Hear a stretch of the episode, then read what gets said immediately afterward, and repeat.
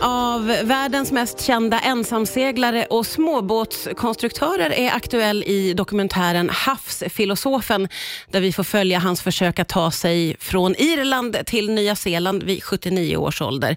Nej. Välkommen hit Sven Yrvind. 84, 85 Ja, blir det ja, nu är du det, men när du skulle segla från Irland Ja, det, till då, Nya ja. Zeeland. Ja, Ja, ja, ja. jag har koll. Du fyller ju snart 85 är det. Ja, just det. Ja, 84. ja, vi ska vara noga med siffrorna.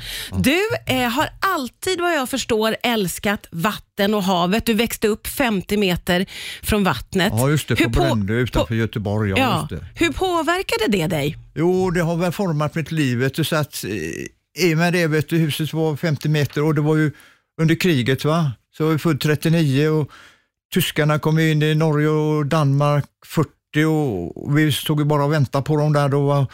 Och det var ju jag och morsan och mormor som bodde där ute på den där ön vet du, och så handlade, det var ju på Styrsö tvärs över vattnet och fick Ja. man ro med en liten båt. Och, man hade ju liksom inte, det, det fanns ju inget dagis eller något sånt, så man lekte ju där. Jag hade en liten kniv och gjorde barkbåtar och seglade dem och sådär. Va? Och sen så var jag nere i vattnet och simmade och hade den här roddbåten och Ja. byggde lite grottor och sådana saker. Ja, Du blev liksom ett med vattnet och du älskade båtar från första stund. ja precis. Det var så.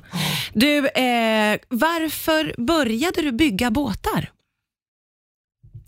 Jo, sen blir man ju lite äldre och blir intresserad av tjejer och motorcyklar och sådana grejer och så. Va? Men sen när jag kom till skolan, då hade jag varit ordblind. Ja. Och på den tiden ordblind, vet du, det hade de ingen riktig förståelse för. för man skulle lära sig de här städerna i Västergötland utan till och så skulle man lära sig floderna i Halland och kunde man inte det fick man stryk. Va? Mm. Så nästa dag kom jag, ja, fröken sa nu räknar du upp dem där, kunde inte, fick man en jävla massa stryk. Ja. Och så nästa gång fick man en stryk, nu, ska, nu får du vara flitig, sa hon. Va? Ja. Och de fattar inte det här med ordrenhet. Va? Och sen så, då började jag tvivla på de vuxna. Va? Mhm. Och sen när jag kom i militären, de började också bråka med mig för att jag gick inte så rakt och fint som de andra och sådär. Va? Och du sen tyckte så, inte så mycket om att bli tillsagd hela tiden? Nej, och, om och vi ska vara helt ärliga. Med. Och sen så Ja. satte de mig i buren och så rymde jag därifrån och så kom polisen och fick tag i mig efter ett halvår och sen så trivdes jag inte, eller jag skötte mig till fängelset heller vet du. Och så kom jag på högsäkerhetsfängelse och till slut sa de så här, nu kommer du inte ut förrän du skriver på ett papper att du är psykopat. Va?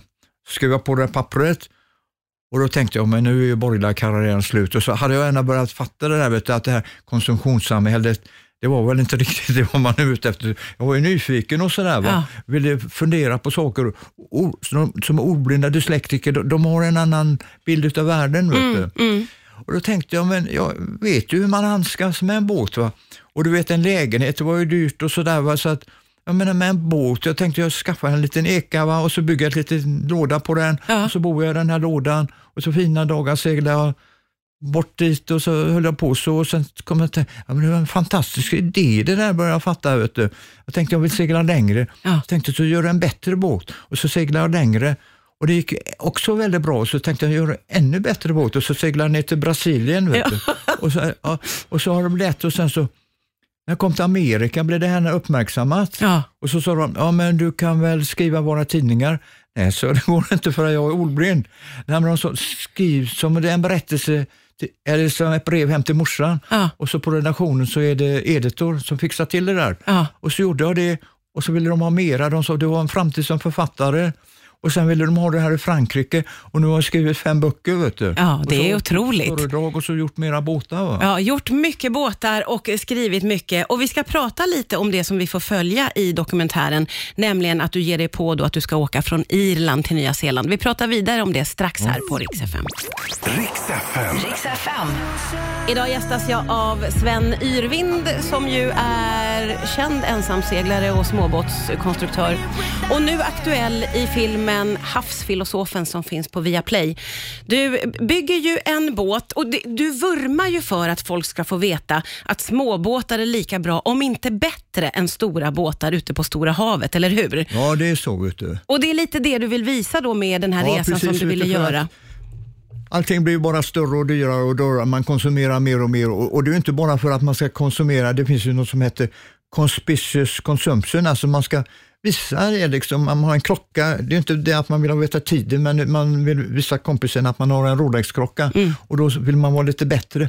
Men du vet, en liten båt är egentligen säkrare än en stor, för att stora båtar attraherar stora krafter, små båtar attraherar små krafter. Va? Ja. Och du vet att om du har till exempel en ekorre som hoppar mellan träden, missar han en gren och trillar ner på marken, ja, det är han fan i. Ja. Ja, men han, han slog sig inte så Men om du har ett stort djur som en människa eller något sånt, Ja. han hoppar från fönstret. Va? Det är kanske det sista vi ser utav honom. Va? Ja, verkligen. Ja. Små grejer är mycket starkare. Om man, en liten tändsticksask, du kan du kasta ut fönstret här. Den går inte sönder när den kommer ner på marken. Va? Nej. Men kastar ut en båt därifrån, det blir bara spillror. Och liksom, det var en dam, hon seglade ner, eller åkte ner en tunna för Niagarafallet. Och medan Niagarafallet är ju större än det här huset, vet du. det är 54 meter högt. Vet du. Och det gick bra, men du vet om du tar en sån där EU-båt, godkänt och CU-certifierar allting, stoppar ner den för Niagarafallet, så ska det bara bli massa ved utav den. Va? Ja, ja. Så det är lite det experimentet du vill göra när du då tar din egenbyggda båt och åker Ja. från Irland och ska påbörja den här resan. Ja. När du lägger båten i vattnet så märker du att den är lite vinglig. Vad tänker du då?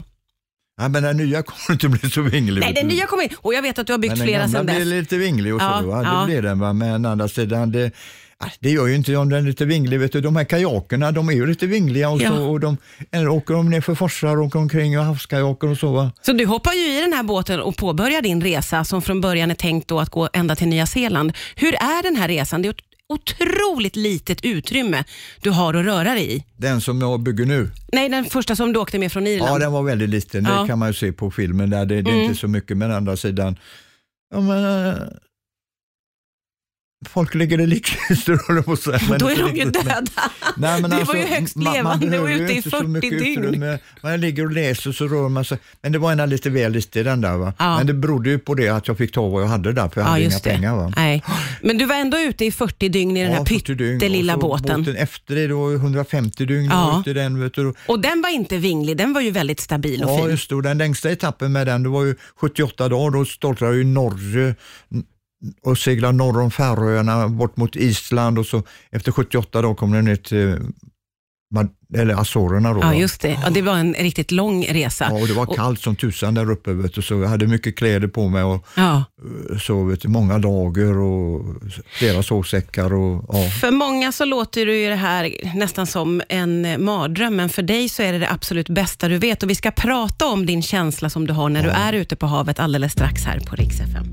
FM. Riks FM. Idag är det Sven Yrvind som gästar, aktuell i dokumentären Havsfilosofen som finns att se på Viaplay. Eh, och eh, du eh, gör ju väldigt klart i den här eh, filmen att du trivs mycket bättre på vattnet än på land. Eh, du tycker om den känslan att vara liksom nästan ett med naturen. Kan du beskriva hur du känner dig när du är ute på havet? Nej, utan det måste man utleva själv.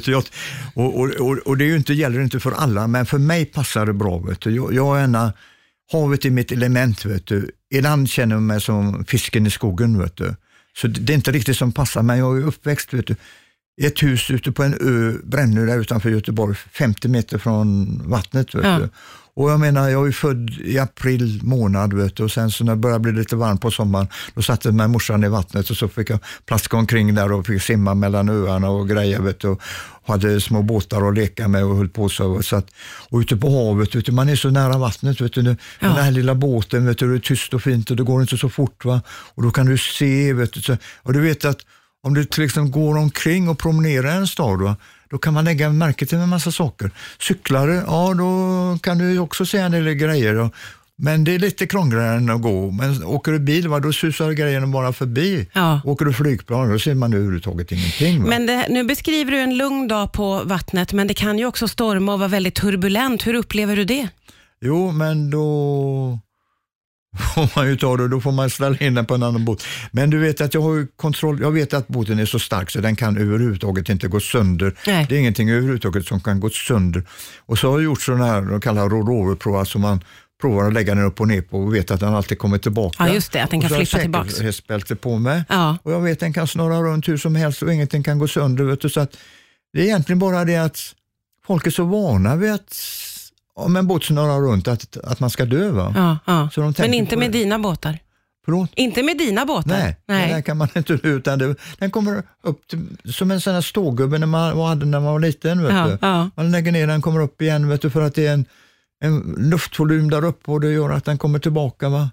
Så att det är, och, och det är det liksom jag vill få folk att förstå. Va? Och de tror ju det att ju större båtar, ju större säkerhet är det. Va? Men det är precis tvärtom. Det är stora krafter på stora båtar. Du kan få bommen i huvudet, trillar du över bord, kommer du inte tillbaka igen. Och Även om du har snör på och släpas du ner under vattnet. Det är livsfarligt med de här stora båtarna. Och det är klart, då blir ju folk rädda. Va? Ja, och det är ja. så stora krafter. Vet du.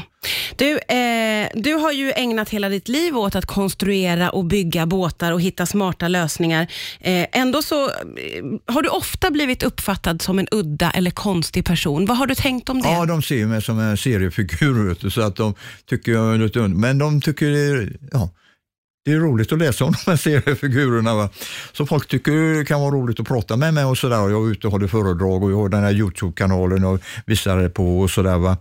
Men, eh, men alltså ändå så man har ju så är jag enstöring. Va? Det är jag, vet du, så att jag, och trivs, och jag har inte riktigt samma uppfattning. Så att jag träffar folk och pratar med dem och det är roligt och sådär. Va? Men jag är ensam och jobbar på jobbet vet du, och sen cyklar jag hem och så är jag hemma där och håller på med kvällen vet du, och läser och håller på med den där, svarar frågor på de här Youtube-kanalen och sådär. Och håller på med andra saker vet du, och, och så och försöker lära mig, funderar över livet och över ja, fysiologi. Jag, läser, jag har ju 10 000 böcker i mitt bibliotek. Vet du. Ja, det är mycket att läsa. Ja, jag läser och är intresserad av matematik och astronomi och alla himla möjliga grejer. Vet du, som Ja. det finns och matematik. Vet du. Det, det är så intressant allihopa de här grejerna att fundera över. Och det har man ju tid på att ha. Vet du, va? För första veckan kan man säga Ja, då, då börjar kroppen vänja sig, då är det nya muskler som ska till i överkroppen. Så att man blir lite trött i början och sen så tar det väl en månad till vet du, innan själen hinner med. Va? Men Oj, ja. Ja visst, vet du, det tar lite tid för Ja, ja. Vi, vi är så gärna störda här i livet. Vet du. Det, är, det är radio, det är tv och det är annonser, och det är folk som tutar på, det är folk som ringer och det är ja. Det tar en månad på havet innan Ja, själen får då, ro. kommer, då blir man ungefär som en sån där munk de har i Tibet, vet du, Ja. uppe i Himalaya. Vet du. Ja, just Och då tänker man klart och då ser man saker och så går jag tillbaka till de fundamentala principerna och så kommer jag på grejer. Vet du. Jag är uppfinnare också. Ja. Jag uppfunnit världens minsta sextant och nu i Antarktis har de döpt en ö efter mig. Vet du. Det finns Är en det sant? island i Antarktis. vet Oj! du. Ja. Ja, det största som har hänt på 200 år på astronavigeringens område, sa Royal Institute of Navigation i London. Va? Så att jag kan hitta på mycket grejer. Vet du. Ja, du kan verkligen Genom hitta på mycket grejer. Och jag vet att du, har så, du bygger båtar och du har idéer fortsatt och du ska snart fylla 85. Ett f- förskottsgrattis skickar jag med dig. Det känns som att vi kan få tillfälle att pratas vid igen, för det är så himla mycket som händer i ditt liv. Men för idag tackar jag Sven Yrvind. Tack så hemskt mycket.